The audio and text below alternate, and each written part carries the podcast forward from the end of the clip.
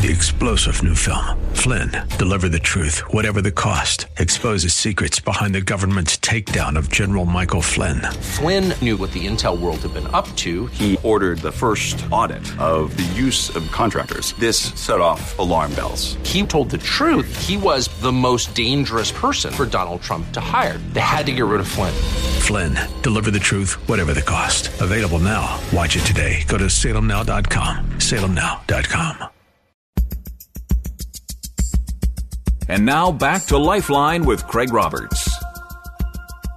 Any cursory glance of newspaper headlines, be it around the country or right here at home in the San Francisco Bay Area, and we can readily draw the conclusion that the American family today is in a great deal of trouble.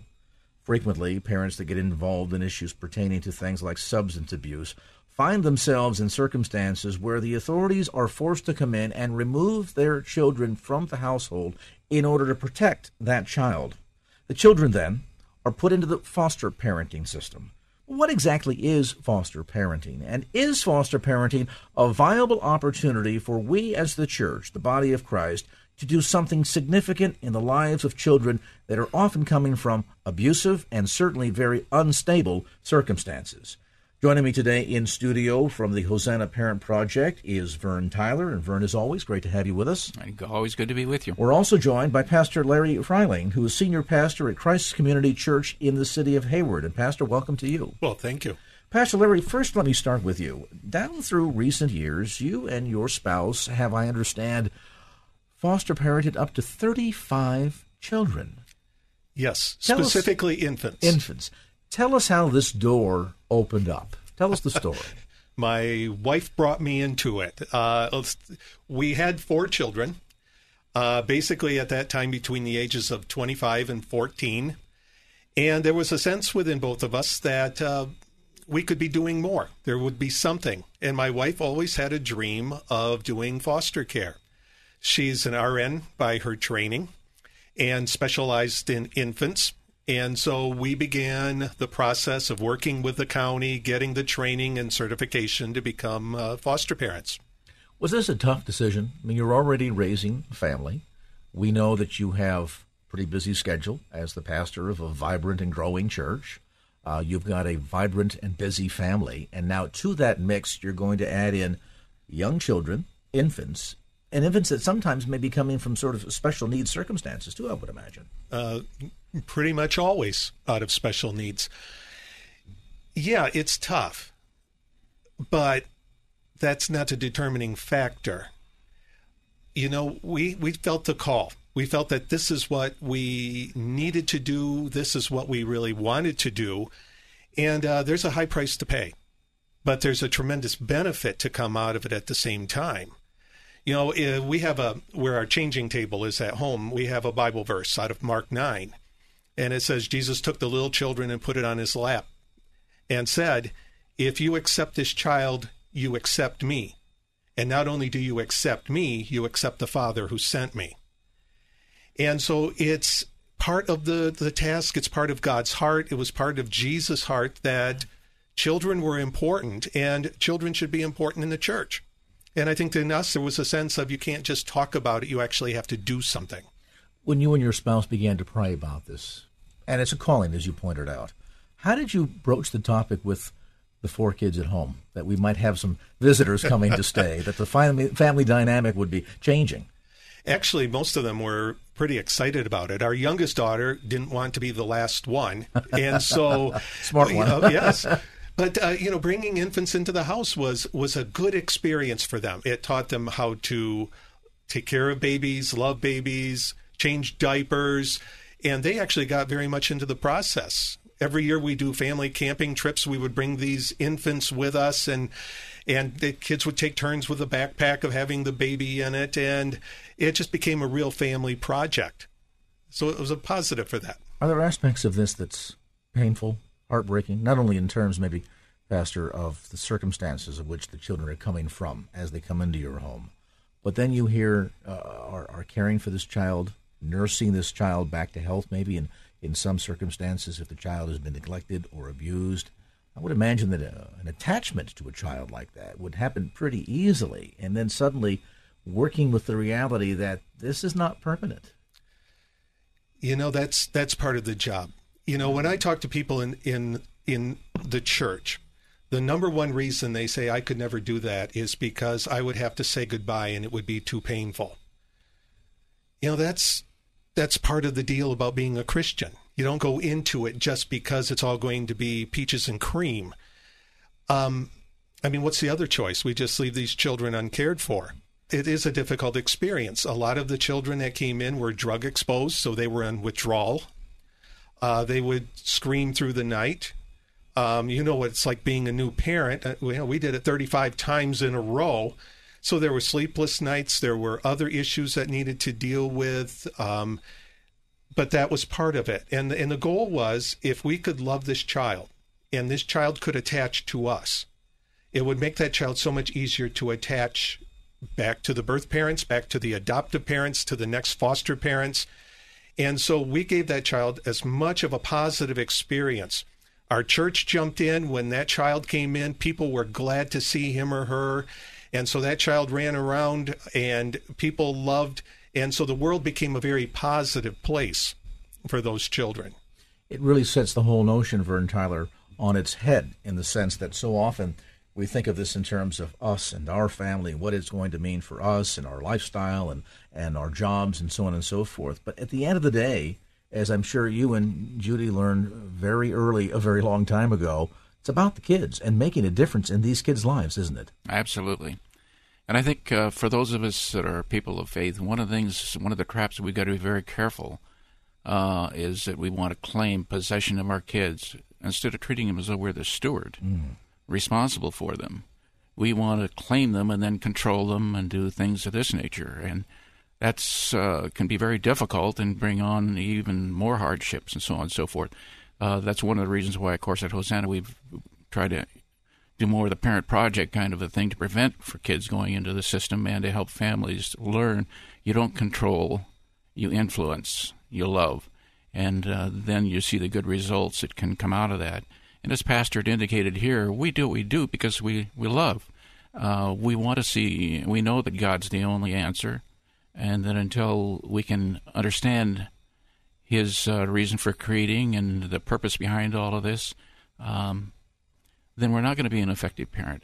But if you understand the basics, uh, the parenting experience can be absolutely tremendous. And for those of us that have cared for foster kids, this is the exciting part of this you literally see humans change. Not that we change, but the Holy Spirit working through us or directly uh, accomplishes a change.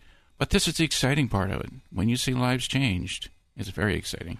Take us back. What went into your decision and Judy's decision all those years ago when you first said, let's open up our hearts and our home to a needy child? Well, again, I, we we use this cliche: it's, it's a calling, uh, and uh, We've heard but that that's twice actually now. yeah, but that's actually what it is. You know, it was terrifying for Judy and I uh, to consider uh, doing what we were, and we did this with our kids when they were much smaller. And most of the fostering that we've done were with teen boys, so our children were younger than the kids that came into the house. So it was a real challenge for our kids. Um, but Craig, all of my kids are serving the Lord. All of them are in ministry. Even my grandkids are there now. That wouldn't have happened if we had not if the Holy Spirit had not called us in, in a way and given us the heart to serve these kids, and, and our kids benefited from it in the whole process as we've come along the years. So often there's always that concern well, gee, if we open up our home, we have kids. I don't want to influence our kids or expose our kids to a negative influence. Oftentimes, these children, particularly if they're in their teens, are not only coming from abusive backgrounds themselves, but they have been engaged in maybe uh, drug abuse. There are truancy issues. They are known to law enforcement, things of this sort. So suddenly now, as a protective parent, I'm saying, well, wait a minute, what kind of influences, what kind of outside negative influences am I opening my family up to here? Next to the attachment issue, this is probably the, the critical issue that most foster parents or potential foster parents have to consider what am I going to be bringing into my home, and uh, uh, what kind of a negative uh, influence is that going to have on my children? Uh, I have my, uh, Judy's and my experience have been totally opposite. That it was a negative experience. It was extremely positive. And again, I look at the fruit. My uh, all three of my children now are adults, and I think the oldest is 50 years old in ministry.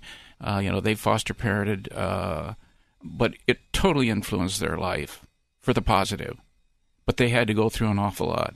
You know, I remember Judy and I, we would discuss, and at nighttime we would say, "Are we uh, positioning ourselves in a way where our kids are going to pay a price for us trying to win the world?" Mm. But God's blessing has just been totally the opposite of that, and it's just it's remarkable. I literally I cry daily to think back on how God has honored and blessed the efforts that Judy and I have put out.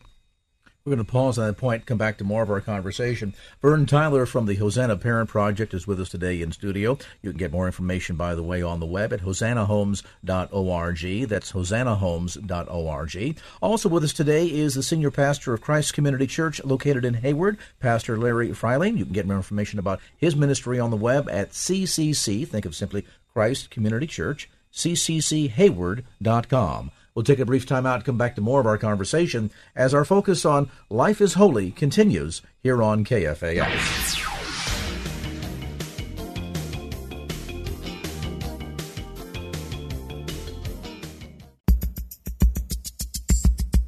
And now back to Lifeline with Craig Roberts.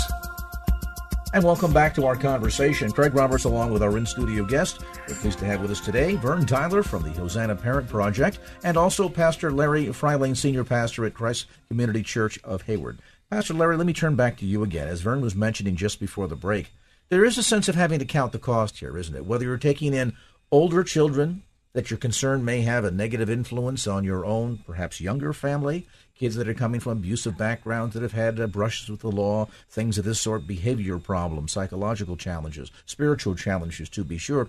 Or even if it's just the matter of bringing in an infant child who suddenly is, takes you back to what it was like to have your own kids in the first several months with 3 a.m. feedings and the disruptive of sometimes the nature of the routine of the family and so forth. There is a cost to be counted here, isn't there? Yeah, and if you look at it as simply a cost, it's what did we lose?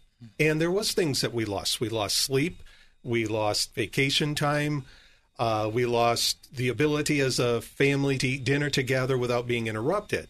On the other hand, we picked up a whole lot more. Uh, you know, like Vern talks about, his kids are all involved in ministry. You know, all of my kids too. They they have a, a much deeper sense of what it means to follow Jesus and it moves from just your head into real action. And so by having those infants in the home, they knew it was a ministry. They knew we didn't do it for the money. We did it for Jesus. And it was inconvenient and it was messy and it was dirty, but there was a satisfaction that you could see God working. You could see God working in some of the families. You could see God change some of these infants that literally came in as a mess and left as a normal little toddler um, there's a benefit in that. And I think they got the bigger picture of what it meant to serve Jesus that way. We oftentimes, and perhaps erroneously so, think of this in terms of foster parenting about how it's going to change the family, how it's going to impact the family dynamic. And, and sadly, perhaps, more often than not, we immediately jump to the negative. We immediately consume, uh, presume that that means that it's going to be a negative fam- impact on the family. But as you point out, yeah, there's a price to be paid but look at the rewards that we are reaping. Christ paid the price on the cross, the ultimate price with his own life. Look at the rewards for those who, who honor him and serve him and, and recognize the substitutionary work that he's done on our behalf. The reward there is, is heaven, it's eternity. Yep. You know, Jesus goes and says, You want to gain your life? You give it away. Mm-hmm. You know, one of the little plaques that we have that when you walk into our house, it says basically, a hundred years from now, it's not going to be about what kind of car you drove or what house you lived in, but whether or not you invested in a child. Because children live forever, and we are making an impact forever. Now, I may not understand how that all works in just the brief period of time we had with his children, but there is something about God we're putting in. Every child came into our house and left our house with a lot of prayer and I don't know where God's going to answer that prayer, but I, I, I just have faith and trust He will. There is a big faith component to all of this, isn't there? In the sense that whether you're talking about inviting a infant into your home that may be there for three months, six months, a year, and then you have no idea, perhaps, what the final story there is, or if it's an older child that's there for a short period of time and moves on. You don't know what the outcome is, and so then perhaps you say, well, because we can't control the outcome, we don't want to go there. Would that be akin to be to say, I'm not going to share my faith with somebody else because I don't know whether or not they're really going to accept Jesus, and so why bother? Oh, I think that's very definitely true, and of course, working with older kids, some of these kids are reunited, go back home and uh, after having done this for some 30 years and over 800 kids, you know, you can. Uh, I see kids on the street now, and even grown-up kids who come back with their families to visit, and to for them to share the impact that whatever period of time they had with us in our home. Now, probably when that kid left, we had big questions you know, did we ever make any impact? Well, usually we could see it. We could see it in their grades in school because they would go from failing and cutting classes to the honor roll. That was very typical of the immediate. But how deep was, was that faith walk of theirs? Uh, that's always the big question. Mm-hmm. But now, after these many years, and to see these kids stand at the front door of their own families and saying, "Thank you so much. I never would be here if it hadn't been for you," uh, you know, that makes a big difference too but I see that in my kids now, as and they're in ministry. They're sharing the same way. You don't worry about the harvest. That's mm-hmm. God's. We plant the seed, we water, and let God be the God of the harvest. Do we need to rethink our approach to this? And let me pose this question first to Pastor Freiling, in the sense that this is a calling, as you pointed out earlier. This is also a God opportunity. It may be much like Christ encounter with a woman at the well. He knew that he wasn't going to be with her for days and weeks. She wasn't going to follow him around as the disciples did, to sit at his feet every single day and, and learn of him and, and who he was. But he had that moment, that exchange, that, that, that moment in time when their paths crossed, that he had an opportunity to speak life. He had the opportunity to introduce her to living water. Does that maybe need to be the way in which we as the church pray, consider if this is a door that God would have us step through, if this is a calling that He's leading us to, that this is a chance for us to provide a setting in which a child, be it an infant or an older child, can have that God encounter, that proverbial meeting as the woman at the well did with Jesus? Yeah, you know sometimes in the in the church we can kind of wring our hands and talk about the way society is or what people have done. Foster care adoption are, are a couple of ways in which we literally roll up our sleeves and say how can i help you? How can i help this child? How can i help the family? And we become involved. You know the tendency at times of the church is to stand back and say you shouldn't do this. You shouldn't do that. But jesus rolled up his sleeves. He spent time with a woman at the well. He spent time with people in ministry. And that's what he calls us to do. Um, one of the big changing factors in my life was a dozen years ago. There was an article in Christianity Today. And the article basically was We talk a lot about kids, but we don't do anything about it.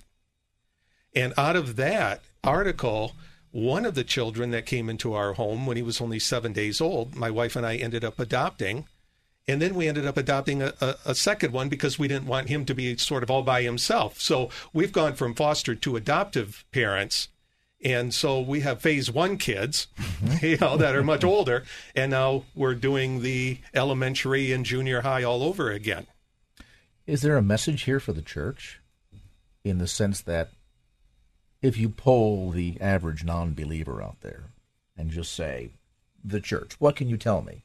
They can rattle off a list of what we're against like that. In fact, they probably know it better than we do. We're against this, we're against that. The problem is that so often we don't do a very good job in terms of communicating what we're for, do we? Mm. You know, I would say that the vast majority of parents that we saw in the county foster care system as foster parents came out of a Christian church. They didn't do it for the money because, to be honest, there's not a whole lot of money in it, but they came out of it with a sense of service my understanding in the early church is that if a, if, if a baby in the Roman Empire was born with a deformity, people would throw them out, put them on a hill, and the church was known for coming and collecting them. And we need to kind of regain that identity. Now, not everybody can be foster parents. Um, and foster parents are different. Vern tells me he has teenagers, and I, I sends a shudder down my spine. But you know, we we took in infants. That was our our spot. Other people in the church aren't at that place, but they can help support the foster parents and be involved in that. When we got into it, our church came with cribs and baby clothes and and helped us restock and they were there just to, to, to help us in the process. Pastor, you and your wife need a night out. We're going to come and sit with the kids. Yeah, exactly. Exactly. This is a chance, then, in a very significant and real way, for the church to show what we are for that we are for life, we are for family, we are for encouraging those that are less fortunate, that oftentimes come from circumstances that are not of their own making, would certainly not be of their choice. I mean, if you could poll any of the kids, Vern, that you've worked with as teenagers and say, would you pick the family that you come from? Your mother is an alcoholic, your father's in jail, uh, things that they will, of course, they would say, no, I, I, who would ever want to be in those circumstances? And yet, that's what life has handed them. Here's a chance for we as the church to do something significant to show how we are for hope and grace and love and new beginnings and, and we, forgiveness and, and restoration. Need, and we need to model that for our own children, Greg. See, it isn't just that we do this to reach out to our community, but we're reaching into who we are. You know, I'm certainly grateful I have the opportunity to serve the community, but I'm even more grateful that I've seen the impact it's had on my kids. That would not have happened if Judy and I had not realized how critical this was. And while we lay in bed at night and, and worry whether we were trying to see the world and we're going to lose our own kids, the outcome was totally opposite of that. But that's that's the way God's mystery works in terms of the way that He moves in our families. We can't move from fear. We got to move from hope. And if we're not if we're not instilling hope in our children, as Pastor did with his children, bringing in these and, and modeling and encouraging them to kind of support, uh, and the same thing with me and Judy and our family, and uh, the training we've done at Hosanna Homes in recruiting foster families, trying to get them to develop that hope so that not only does our community have hope, but our own children have hope. Our children, and as you uh, we've done the parent project thing, when we're losing 80% of our own kids within our own church, that tells us, and it is not that necessarily what the church is doing wrong, is what the families are doing wrong or not doing right. I don't want to say doing wrong, but we're doing not doing something right. We're not giving a hope. We're not passing on a faith to our kids because our faith is dead. Nothing's happening. This uh, adoption and foster care is the most natural ministry that you can get involved in. You're using assets that you currently have. We don't have to take special training. We don't have to develop special skills. Just simply receive out of love a child or children into our home and then model for them the hope that we really profess. Yes, we're modeling it. We're doing it. We're going to take a time out, come back to more of our conversation. Life is holy, indeed. I'm Craig Roberts, back with more along in our conversation with Vern Tyler and Pastor Larry Freiling as this edition of Lifeline continues.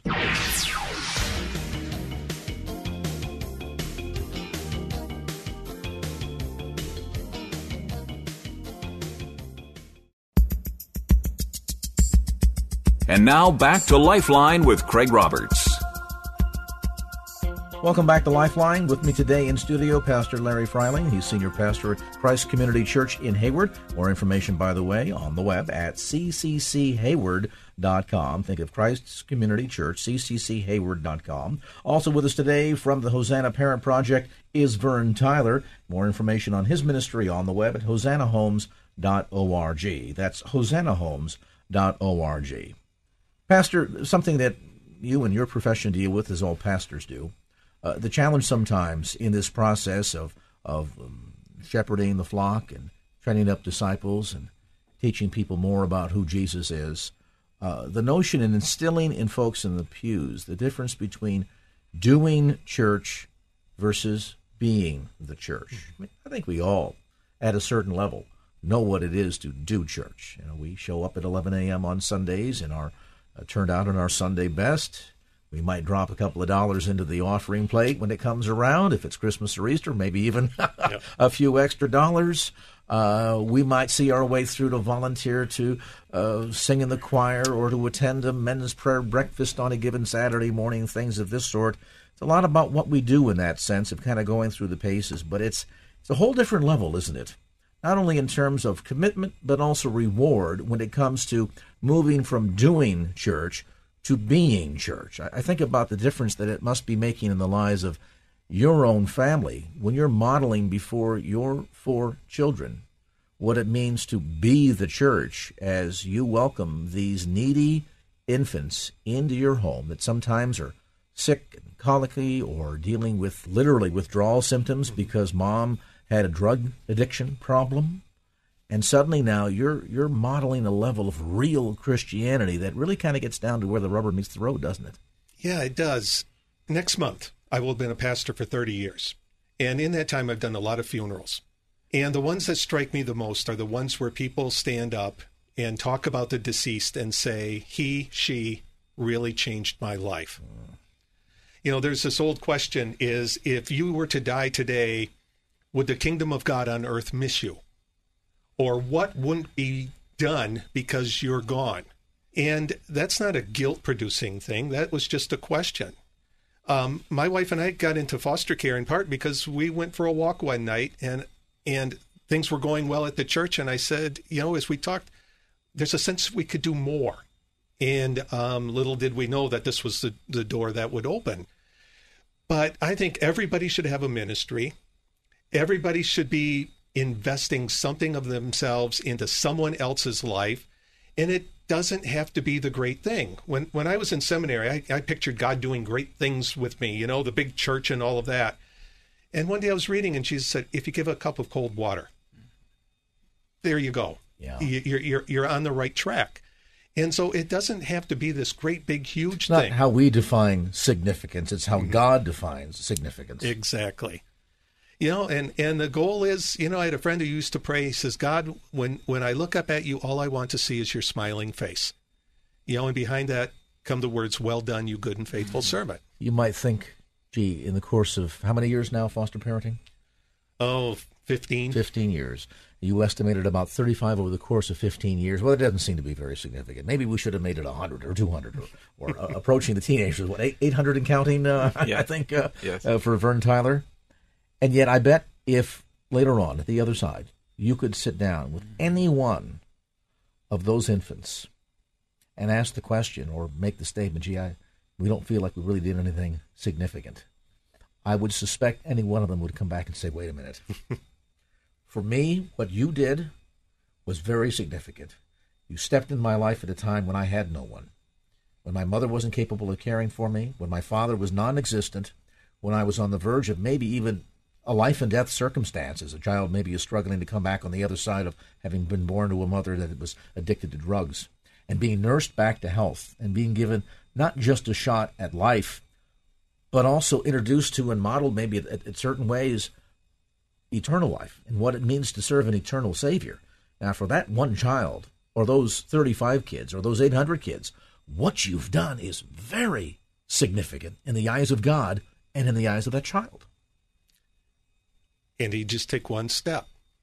You know, um, I, I love the phrase. You know, Jesus didn't ask you to do everything, but he did ask you to do something. Something. hmm And this is my little part. It seems insignificant. In my case, with a lot of these infants, they'll never remember me. You know, they were just too young. But in God's economy, all I am is just being faithful, doing what He called me to do.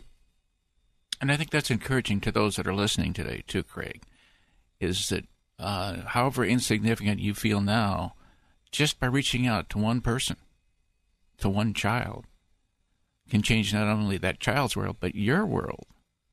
And that's uh, that's very significant. It really is a two-way street because as much as we couch this in terms of what you have to do, and Pastor, we, we began talking about some of the sacrifices and the disruption to family routine and things of this sort, the concerns about the influence and, and are we cheating our kids and things of this sort.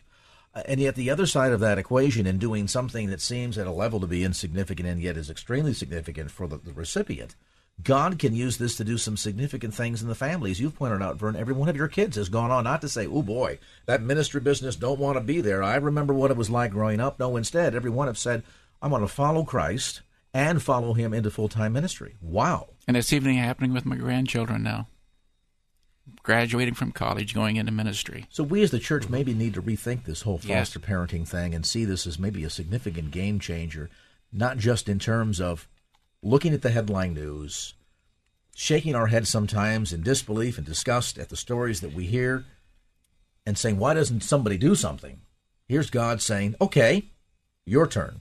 You can do something. And as you do something for this needy child, for this infant, I in turn am going to do something significant in your own life and in your own walk. Amen to that. Yep, exactly. Exactly. Foster parenting, adoptive parenting can be expanded out. People in the church can find that child, that teenager, maybe has a single parent, maybe going through a tough time, become sort of their unofficial foster grandparent. Um, pick out one child and begin praying for them. But beginning begin seeing children not as an annoyance. Mm-hmm.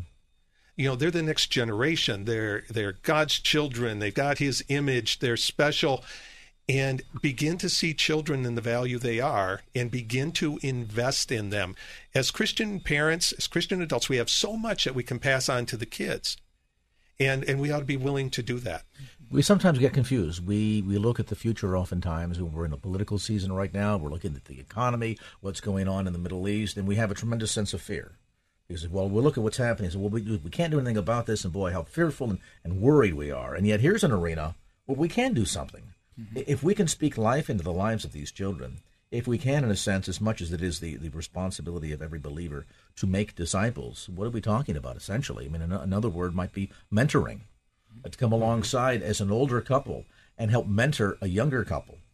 Um, one family to help mentor or encourage and support a family that has uh, entered into uh, the foster parenting system and say, okay, we're going to come on, give you a little bit of relief when you need it, a shoulder to cry on when you need that too, uh, and just be there to love on you and support you as you support this child or these children. We're going to take a brief time out. Pastor Larry Freiling with us today in studio, senior pastor from Christ Community Church in Hayward, and Vern Tyler from Hosanna Homes. A timeout, back with more as Lifeline continues.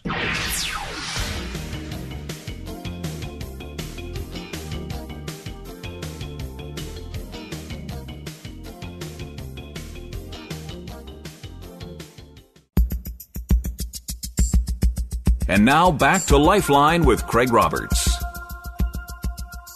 Welcome back to Lifeline. We continue our visit today. Pleased to have with us today in studio Pastor Larry Freiling, senior pastor from Christ's Community Church in Hayward. Also with us today is Vern Tyler from Hosanna Homes.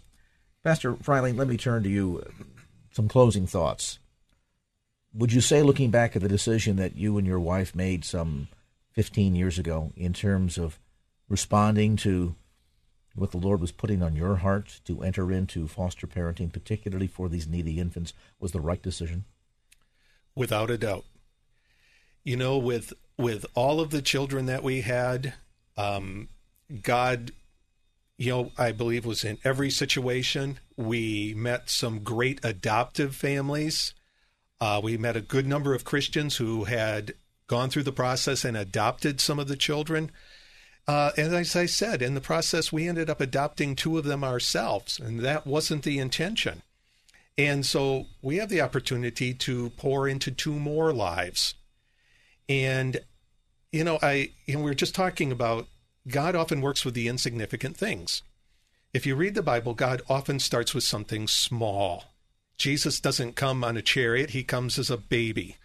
You know, Jesus takes a few loaves and a few fish and turns it into something great whatever little you can do, God has a way of multiplying it out. And in my case, you know, we touched some infants, we, you know, touched some families. God used all of that. We've got two kids as part of our family and, and love them dearly. And all the results are going to be for Him. He mm-hmm. just says, be faithful. From a pastor's heart, you have the ear of Christians listening all over Northern California right now.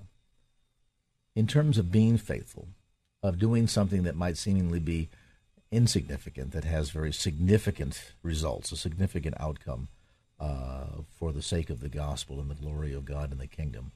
Um, what's your pastor's heart on this topic? For those listening right now that say, gee, Pastor, I hear what you're saying, but I don't know. You know, we've kind of talked about this, but I don't know if this is for my family. I don't know how we go about having that conversation. I've got so many concerns, so many worries. What would you say to that person or those or those that couple?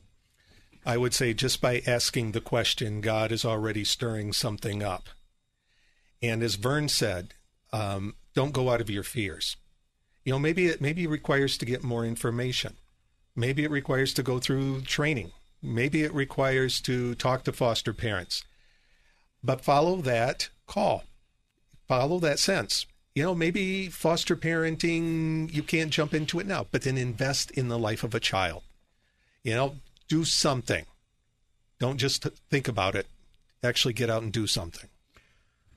Vern Tyler, Hosanna Homes, of course, uh, you were engaged in uh, training parents to become foster parents for many, many years. In recent years, uh, there has been a, a, significant shift in your ministry, in large part recognition of the fact that parents come into this job, there's not much of a owner's manual.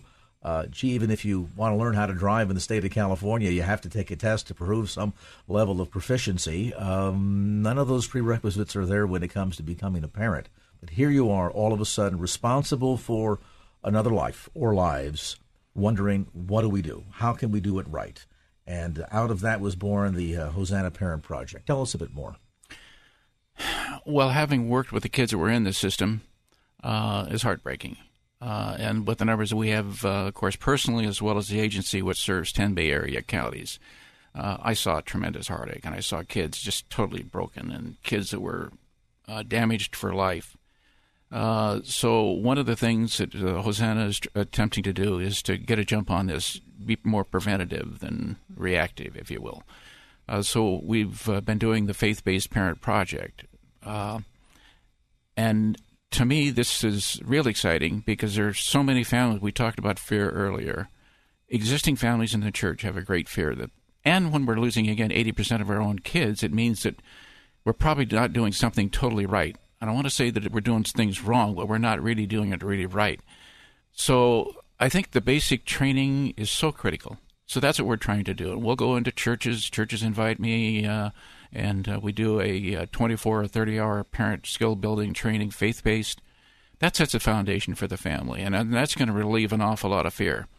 Uh, but those kinds of educational uh, engagement things are going to increase our faith. They're going to cause us to become more confident. If you're going to live in fear, live in the shadows, wondering if you're doing it right, you're not going to be doing it right. You're not going to be doing. You're, you're not going to be helping your children like you should be. And to me, the parent responsibility is the highest responsibility that any of us have. Even the president of the United States, if he loses his own children, he's done it wrong. Uh, and we as parents have to confront that and say, you know, I want to be the best parent I can so I can have the greatest impact for God's kingdom and our culture. Uh, so get some good training, get some faith based training. Uh, that's what we're trying to do now. We're, we're, moving more away into that area. And of course, the cultural issue that's out there, the faith based pushback that we're getting from our culture now, makes it more difficult to, to recruit foster families and to get kids in Christian homes. Uh, so we've just kind of changed our emphasis a little bit. But I want families out there to feel confident that you can be an excellent parent and you're going to see the results in your kids. You're not going to be part of this 80% failure or uh, residual that can happen. Is a lot of this, too, about breaking the cycle? I, I think of the notion that look at the divorce rate today in America and the fact that we have individuals coming from broken homes who then commit together in marriage. And because they've got nothing in their history, in their background, to tell them how to model it right, they bring a lot of mistakes that their parents made that they saw and witnessed into their own marriage, and all of a sudden we've got a second generation of divorce. Or if mom and dad just really didn't do a very good job as parents. Now I come into my adult years, I suddenly become a parent. All I have to go on is what my parents did, and I guess we could take the well, I'll think of what mom or dad would do and then do the opposite, but that's not always uh, necessarily. Or do the same. Or do the same, yeah. that's not always the best wisdom. And we're really talking about honing skills, yes. being equipped with knowledge and understanding and principles. And that's really the core here, isn't it? Exactly. Principles that can be applied then in a faith based fashion uh, that will allow us to train up that child. And in that milieu, there's an awful lot of flexibility. You know, we can't everybody be the same kind of parent, but if you've got the principle, the foundation, uh, even with uh, you know counseling, I talk with many counselors, deal with many counselors and one of the interesting conversations I have with them, how do you counsel Christian families when you don't have a basic foundation? And they say, you know, that's one of the problems, but I can't charge them to teach them the foundations. They're not going to do that. So what is happening so much, even your Christian counseling, is nothing more than a band aid because you can't deal. There's no foundation. There's no fundamental, uh, no foundation there to build off build, from. yeah. Exactly. Mhm, mhm. So you know, I tell counselors and I tell families when they call me with a parent project, say, "You guys, we've got to understand. We've got to get a foundation again."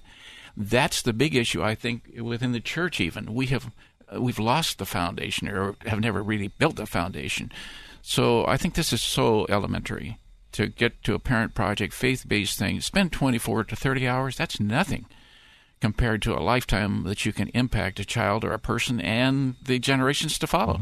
Yeah, and the ultimate outcome in that, of course, has eternal uh, Absolutely. aspects to it. I want to thank um, Vern Tyler for being with us today in studio. If you want to get more information about the Hosanna Parent Project, uh, you can go online to hosannaparentproject.org. Earlier, I gave out Hosanna Homes. They can also reach you that way. You can also call toll free 800 Dear Kid. That's 1 800 D E A R K I D.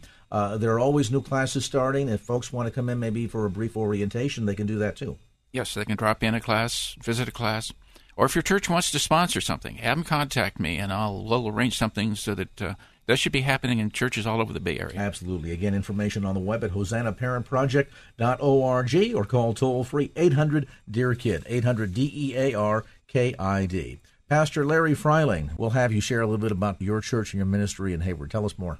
We are a church located near Chabot College, and uh, we meet every Sunday morning at 10 a.m. Very diverse group, great group. And uh, if anybody wants to come by and see us, we'll be more than happy to have them there. And maybe if they want to bend your ear afterwards and talk a bit about this whole foster parenting business, will you spend a few moments? Oh, you bet. All right. Again, more information on the web at CCC Hayward. That's for Christ Community Church, ccchayward.com. And uh, the church location again? Uh, the corner of K and Calaroga in Hayward near Chabot College. All right. And again, uh, for more information on the web at ccchayward.com or you can call area code 510 782 6010. That's 510 782 6010. Well, that's going to do it for this edition of Lifeline. Thanks so much for being with us. And if there was anything you heard on today's show that you'd like to hear again or share with a friend, grab a copy of the Lifeline podcast. Simply log on to kfax.com. That's kfax.com for the Lifeline podcast. Our producer is Wanda Sanchez. I'm Craig Roberts. Till next time round, remember just don't keep the faith, get out there and share it and make it a great evening. So long. Opinions expressed in the preceding program do not necessarily represent the views of the ownership, staff, or management of KFAX. Copyright Salem Communications, all rights reserved.